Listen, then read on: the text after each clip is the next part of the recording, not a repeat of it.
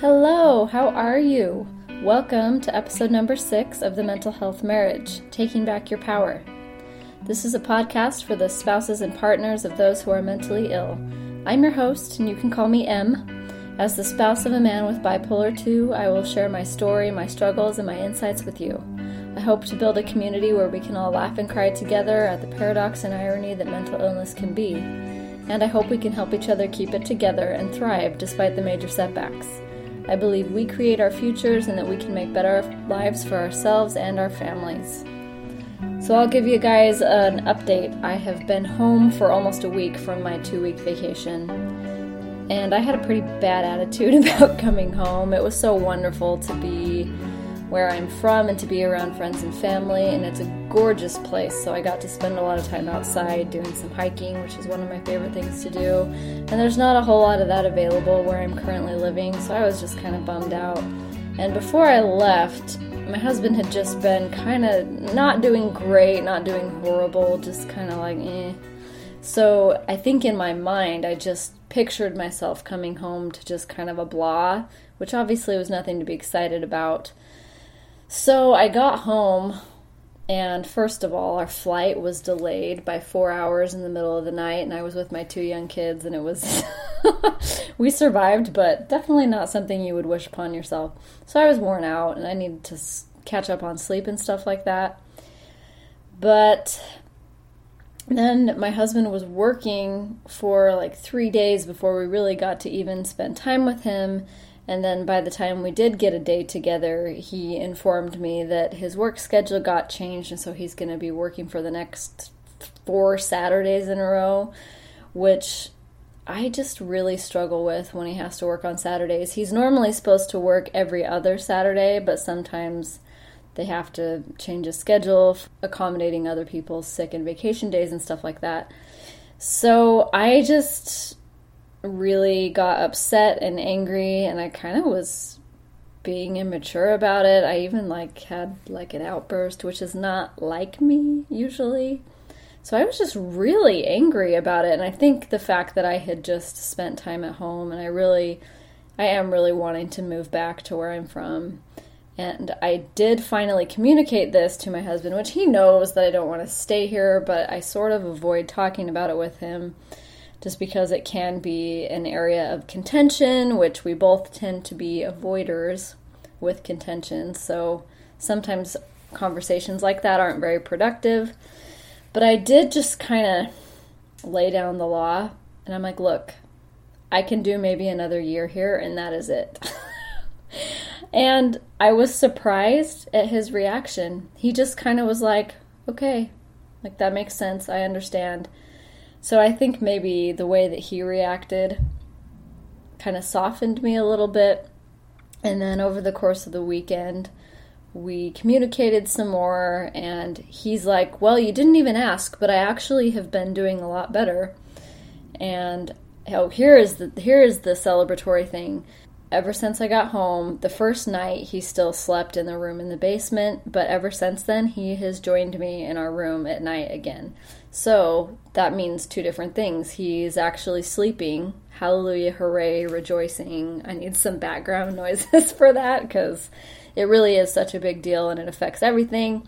So, yay, he's sleeping. And then, two, I guess he's not as mentally worried about waking me up and not disturbing me in the night. So, having him back in the bed with me, it actually starting to feel like maybe I'm married again and that's a really good feeling. So the last few nights I have not slept by myself and it's been really really great. And it's such a small thing cuz you're like I'm not even conscious, why does this matter? But it kind of does. so, I'm just happy about that and I'm happy that he's doing better. I think that the doctor and him decided that maybe let's not hyper focus on the sleep as much. Let's just get your mood where it needs to be and maybe the sleep will follow and so I think that that avenue of approaching it has has turned out well so far. So they just upped his dosage of Lamictal even more. And maybe me being gone was a good thing because he doesn't have kids waking up, waking him up. He could just do his nighttime routine without any interruption. So to those of you out there who feel like you need a vacation from your spouse, they're going to be okay. you should do it because I think it's healthy for both parties. Now that I've overcome my depression about coming home, I think we are doing better. And it forced me to communicate about our living situation. So, yeah, mostly really good things. So, we've kind of enjoyed each other the last couple of days, and we had a good weekend with the family. I know I keep saying this, but this equipment for the podcasting, you can do things that are simple, like use the program Pamela for Skype, but I don't want to pay for it because I already got um, an audio interface and. we're still just slowly figuring it out. So I'm so sorry. I did get one guest on. I hope you guys enjoyed episode number five. I gained some insights from talking to my friends in that one. So I hope you guys enjoyed that. And I do have people lined up, I swear. It's not just going to be me. Hopefully, that's okay. So, on to the topic of the day, and this obviously is something that I've mentioned before, but I just can't emphasize it enough. So, let's just talk about power. Back in the days when my marriage was at its worst and my husband was a shell of a human being from the, the effects of severe depression, one of the hardest things for me to deal with on a daily basis was feelings of helplessness. When your spouse comes to you saying things like they want to die, you, of course, want to be a hero and figure out a way to fix it. Trips to the emergency room, scheduling doctor's appointments, trying to control what they eat and whether or not they exercise, and many other desperate attempts to control the disease are all things I was guilty of doing. It definitely came from a place of love, but looking back, all of these actions I took were taking away from my ability to own my own happiness. I made my feelings completely dependent on whether or not said treatment would work. In the case of mental illness, there are no guarantees. As is known to our listener audience, even if something works for a while, it might not work forever and there are always going to be ups and downs. So, attaching your happiness on the well being of your partner or their mood state is a really dangerous game that we have all played and probably lost many times. During these times, I was definitely in what you'd call survival mode. The feelings that I suppressed were very dark and ugly, and when they did bubble to the surface, I was too horrified to really face them. I just kind of wanted to numb out. There's a myriad of ways that people do this. I'm not a drinker, and I'm grateful that I'm not because I'm pretty sure my husband and I both would have turned to alcohol in an unhealthy way at this time. Some people turn to other relationships, and unfaithfulness happens. I honestly have complete sympathy for people in those situations. When you're living with someone who does not in any way feel like a lover or a partner, and more like a really bad roommate, it can be crushingly lonely. This wasn't my way of coping either. For me, I think I turned to a few things pretty consistently consumerism, food, and perfectionism. so let's start with the first one consumerism. This seemed like such a small thing because I wasn't the kind of person that would rack up thousands of dollars in credit card debt. I didn't necessarily go out and buy big expensive things, but it was like a slow, constant trickle. So this was things like going and spending 20 bucks on a new shirt, which I definitely didn't need, or taking myself out to lunch more than is normal. And doing those things occasionally can be great. There's nothing wrong with it. And, you know, it, it can be a pick me up for sure. But I was doing it a lot, pretty, and just thinking about the amount of money we were making. I could have been much more wise with my money. And I think the bigger part of that problem was it wasn't necessarily like, oh, I shouldn't have bought all those things. I shouldn't have eaten all those restaurants. It was more like, what else could you have done with that time? I think that's the bigger part of it. So, another thing I did um, was exercise, and that was kind of to to offset my eating. Again, I'm kind of I would say I'm like a mild overeater. I have been at a pretty healthy BMI for most of my life. I had some years in college where I definitely ate way too much pizza and I was probably 15 to 20 pounds overweight. But for the last 10 years, I honestly, like, you wouldn't look at me and go, oh, they're struggling with health or eating because I, I maintained like a pretty healthy body weight and stuff like that. But the reason that I was able to pull this off was because I exercised a lot. So we're talking going to the gym six days a week and spending two hours working out, which I say that now and it sounds so exhausting. And I'm like, let's see, how many hours is that? That is 12 hours that I could have spent building a business or playing music or connecting with friends, which would have been a nice combination along with some moderate exercise.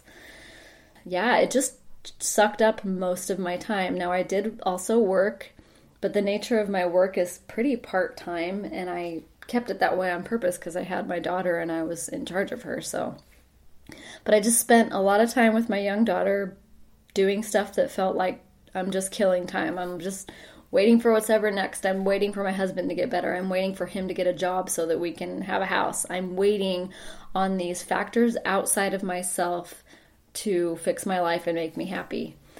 And I have learned that those attempts were ways of trying to take power that I subconsciously perceived was taken from me. I was very focused on anything that I could control. Another example, I don't know if I've shared this before, but I have kind of always prided myself in the fact that I get ready every single day. Even as a mom with a newborn, I took a shower, put on makeup, got dressed in regular clothes, and did my hair every single day of my daughter's life.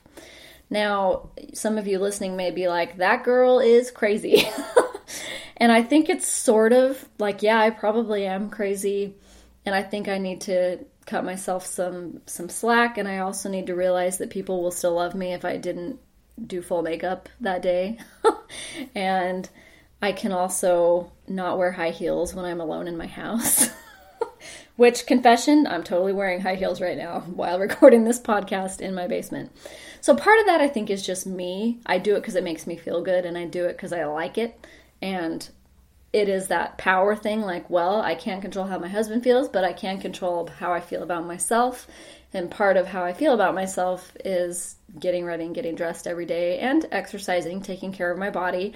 That's something I can do. But I think some of these things that you would think were healthy, I kind of took them a little too far. Like I was exercising too much. I was worried too much about what I was wearing every single day and maybe connecting it to my sense of self self-worth more than I should have.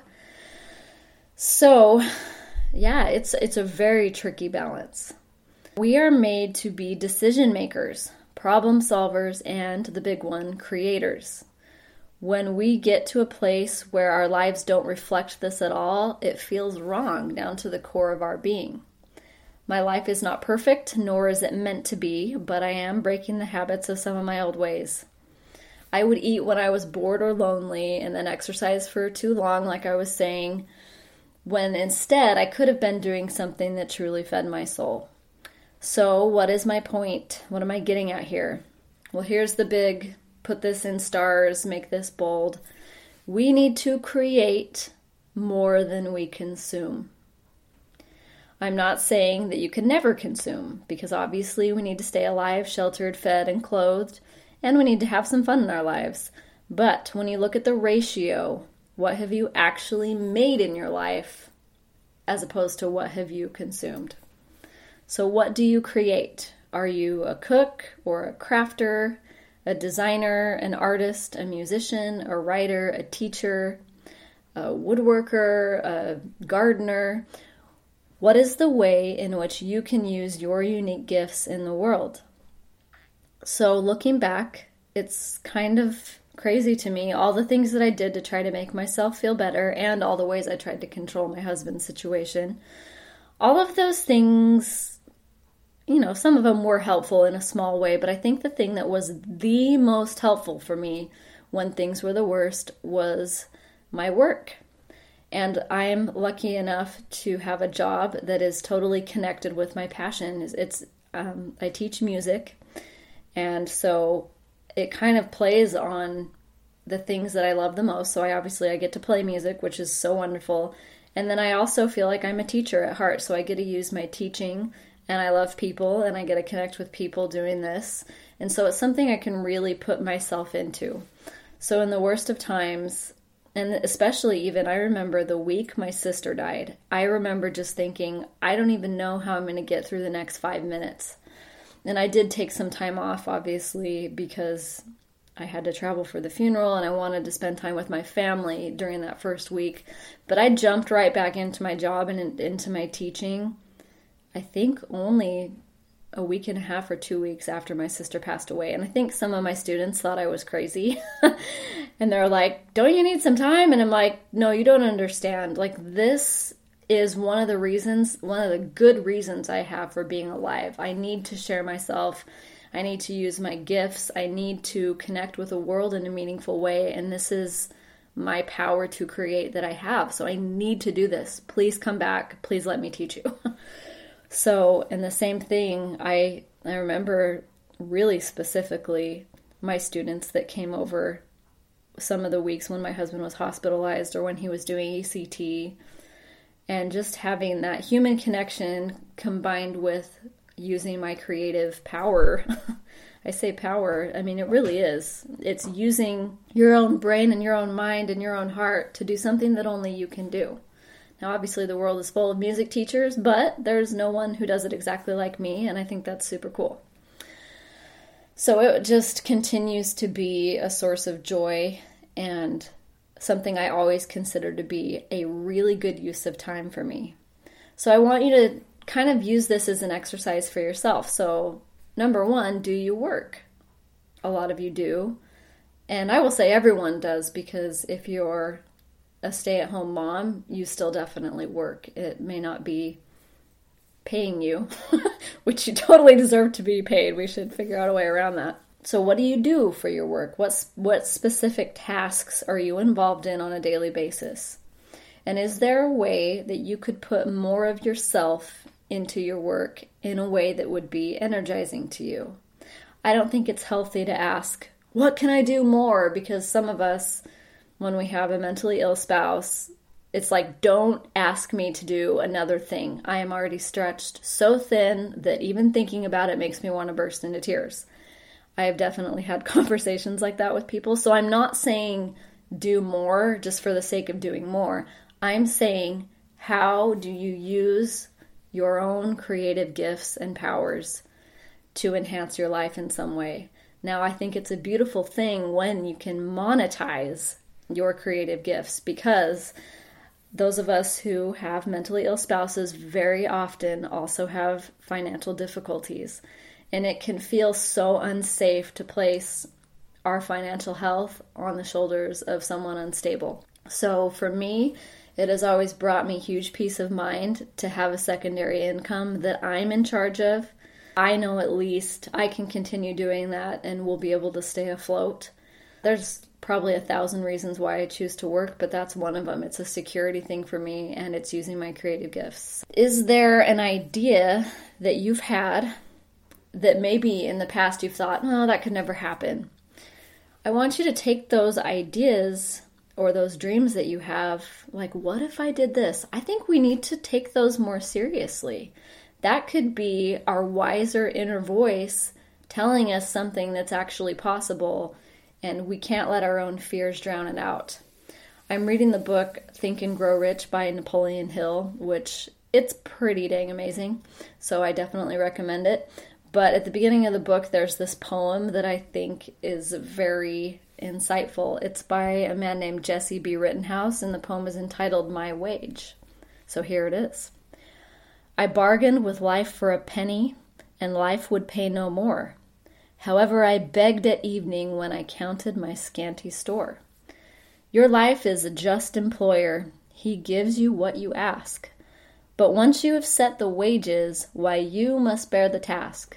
I worked for a menial's hire, only to learn dismayed that any wage I had asked of life, life would have willingly paid. Let that sink in for a minute. Any wage I had asked of life, life would have willingly paid. I think some of us don't realize that we're allowed to ask things of life, ask things of the universe. And sometimes we'll get an answer, and our own fears will shut it down. But really, there's a lot of abundance in the world, and there's so much possibility. And it's our job to create and cultivate and reap the benefits, honestly. And we can we can do this in a way that will be a blessing to our families, a blessing to ourselves, and helpful for everyone around us. I think my job is so cool because number one, I enjoy it. Number two, I get money for it. Number three, my family has the benefit of that money. And number four, guess what? These people are happy to pay me because I'm providing a service to them that they need and want. So everyone wins. It's a beautiful thing. And I also love the fact that all the time I'm spending teaching, I'm not spending at the mall buying stuff I don't need. So it's great. Before my husband entered the medical field, he was really interested in sound engineering and songwriting.